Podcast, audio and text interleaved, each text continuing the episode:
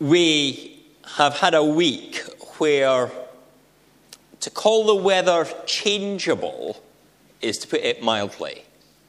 You know, it seems to be glorious sunshine as I see outside there just now, but we've had thunderstorms, we've had hail, we've had rain, we've even had snow which led to Faith going out into the garden to dance in it. And uh, it, it's just almost impossible to predict what's next. You know, you look out and you think, well, I'm going down the street, it'll be five minutes, I'll be fine. And then you're caught in an incredibly thick shower of rain. Fortunately, that's not actually happened to me, but I wouldn't be surprised if it's happened to some of you in the past few days. This week's passage starts with changeability. God providing a vision of a man calling the apostle to travel to Macedonia. It's not where he wanted to go. It wasn't where Paul had thought the next step was. He was going to head east. But instead, the travel plan- plans are just thrown up in the air. That's it. We're not heading east at all. We're going to Macedonia. The Lord has spoken through this vision, and it's clear that a new season is beginning, a new part of Paul's journeys. It would seem that they head straight off. It's as if there is no gap between the vision and the journey. But notice that bit in verse 10. It says, concluding that God had called us to preach. Concluding there has been a bit of discussion. They think on the vision and they discern by the Spirit whether it's right for them to go or not. It doesn't take them long. It's got the appearance that they just head off. But they think, what is God actually telling us to do? And then they do it and they set off with gusto. They set off for the most important of the towns, Philippi. There's no hanging about. Having discerned the mission, that's where they go. Troy, uh, Troas, Sam- Samothrace, Neapolis. They pass through them all but there's little time spent there in each town they come to, each village. They might spend the night, but then they move on. They have a purpose and they are intent on doing that purpose, fulfilling God's call upon them. The vision pointed to Macedonia, they're heading for Philippi. So there's not any procrastination, no being sidetracked. They are focused. But what about us? Are we always focused on what it is that we're called to do? What we're intended to, what God has spoken to us about? Do we always do the right thing, or do we sometimes get distracted? On the internet, there's what's known as clickbait, a tantalizing headline or picture that's dangled there in front of you like a lure on the end of a fishing line. And it just attracts the eye and attracts the click of the mouse. But if you do that, it leads you off into a time wasting endeavour. It shows you adverts you don't want. It gives you maybe one interesting line per page. It doesn't really take you to what you're supposed to be doing on the computer in the first place. You could spend ages just following the story that it puts there based on what you probably previously clicked. Headlines on newspapers can behave the same way. We get sucked in to that article and then spun a story which may lead us to an understanding of how we should think and how we should feel. Or maybe it sows seeds of doubt. It might take us far from the gospel,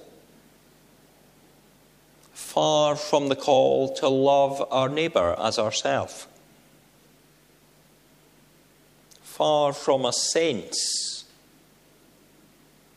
of praising God, and more to feeding our own desires, our own will, our own wants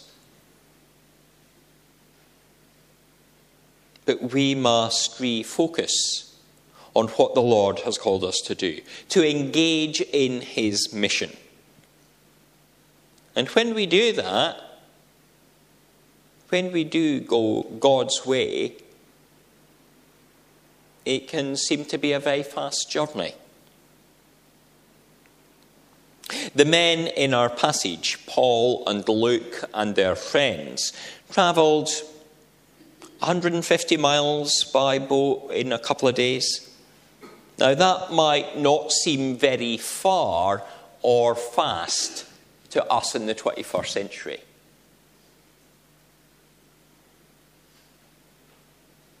You know, how could they simply not just do that in an afternoon? A few hours will surely allow that. But we get the capabilities of our world today muddled with those of 2,000 years ago. Later, when they're travelling in the opposite direction, it takes five days. A more realistic time, perhaps. So, on the outward leg, it would suggest that the Lord has sped their crossing. The wind has been in their sails. As they follow God's direction, God eases that direction for them. He clears any obstruction that could cause harm. Yet we know that the sea here is dangerous. This is the region of the Med where people still cross on small boats. And the sea journey is not dissimilar from the journey of the Syrian refugees arriving in Greece. We know that many do not make the shore. It is a hazardous place. But Paul seems here to move quickly and safely over the sea and then on the land.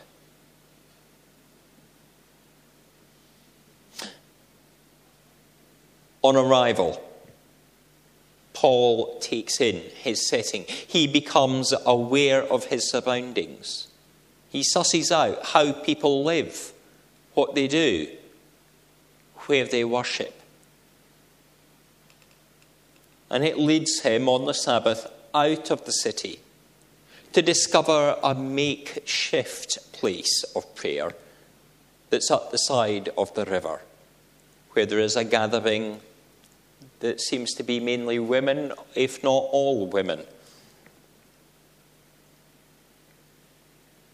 And this is striking for a number of reasons. Firstly, it must be a very small Jewish community. If there was even 10 men within the town, they would have established a synagogue of some sort. So it's a small, intimate gathering. The location by a river gives water for the ceremonial cleansing, the rituals that would have been observed in worship. But the setting also at this distance, perhaps as much as a mile, it is thought, from the city gates, means that there is an anonymity of being in that place.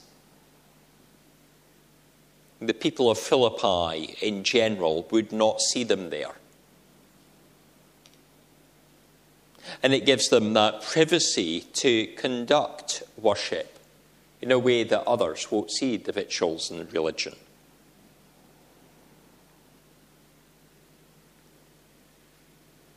And into this setting, though, Paul has been led.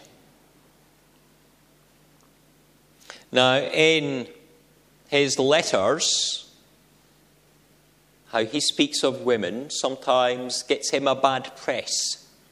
He comes across occasionally as a bit of a misogynist. But he is an educated Jewish man who would not normally talk to women in public. But God has done something new. He has changed him. He's brought him alive opened his eyes, made him see things in a new way. And so he is happy to go to the edge of the river. He is happy to sit down and spend time with the women. He is happy to share the gospel with them.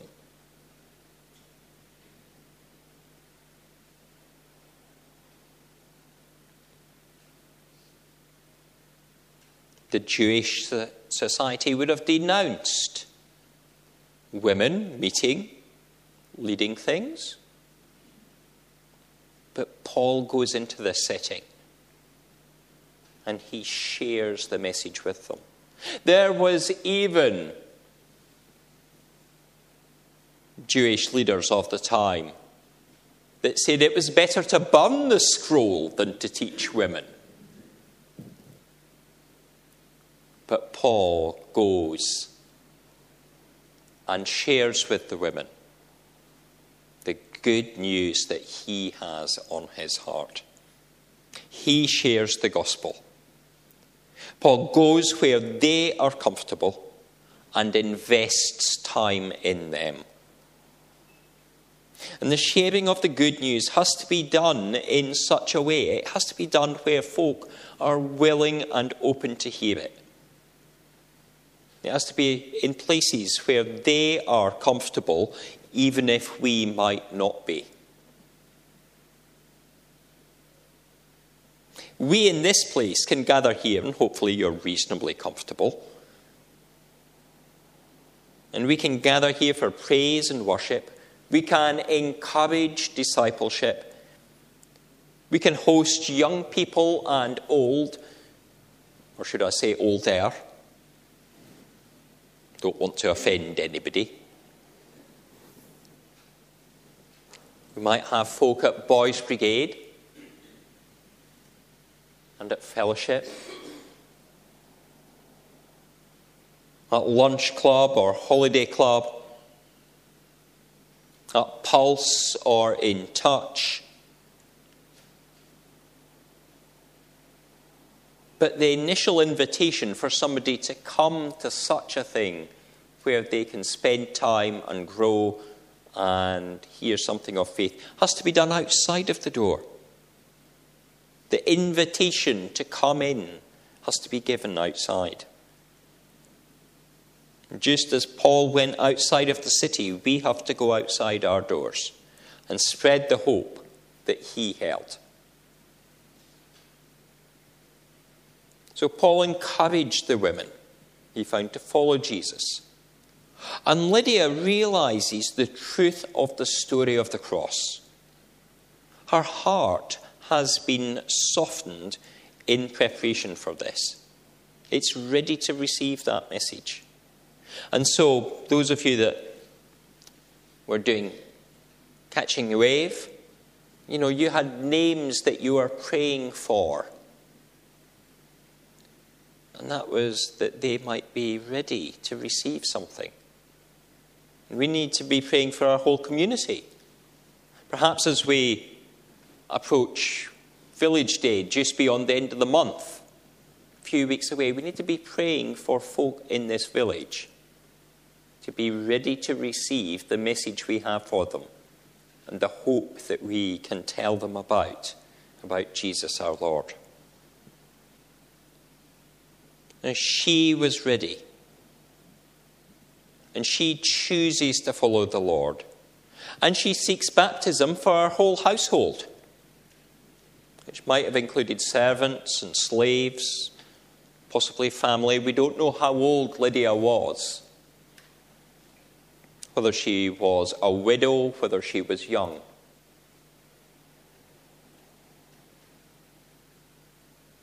But having had baptism, she's encouraged to not only invite Paul, but to open her house to be a place of meeting. In fact, she's quite insistent in the matter. She wants to extend hospitality.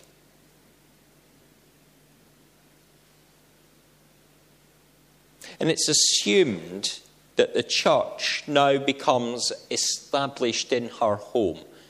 It no longer goes outside the city, those group of Jewish women. They become the church and they meet in a house. Now, that is a brave and faithful decision for the women. We most often think of how she's able to host it because of her wealth, because of her job, because the purple cloth that she sells gets a good price. That she maybe buys it in from relatives from the town where she used to live. And how her customers are officials and senior officers in the Roman army and perhaps retired Roman officers in the community. Her customers are the great and the good of Philippi. But what will they think of her now?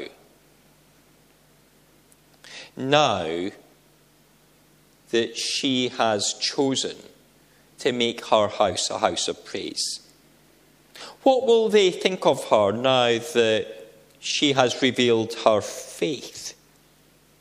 Now that she's become part of the church and that she's welcoming the church to be in her home?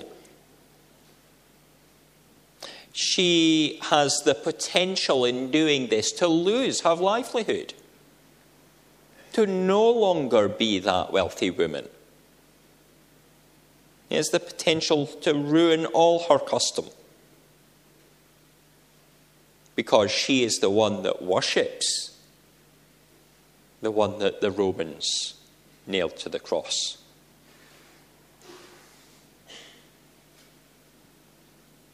But that's not of concern to her because she knows the Lord. She has hope. She knows God's love. And whatever happens in her life now, she knows there's nothing to worry about. Because this gospel has been shared with her, and she now wants to share it with others she feels she must. But do we choose to share our faith. You know, religion is one of those things, along with politics and health and money, that etiquette tells us, oh, you don't talk about that. On the day before I left work to train for the ministry, when I was in my old job, one of my colleagues in the, the building that I worked in, there were about a dozen folk maybe in the building that I worked in.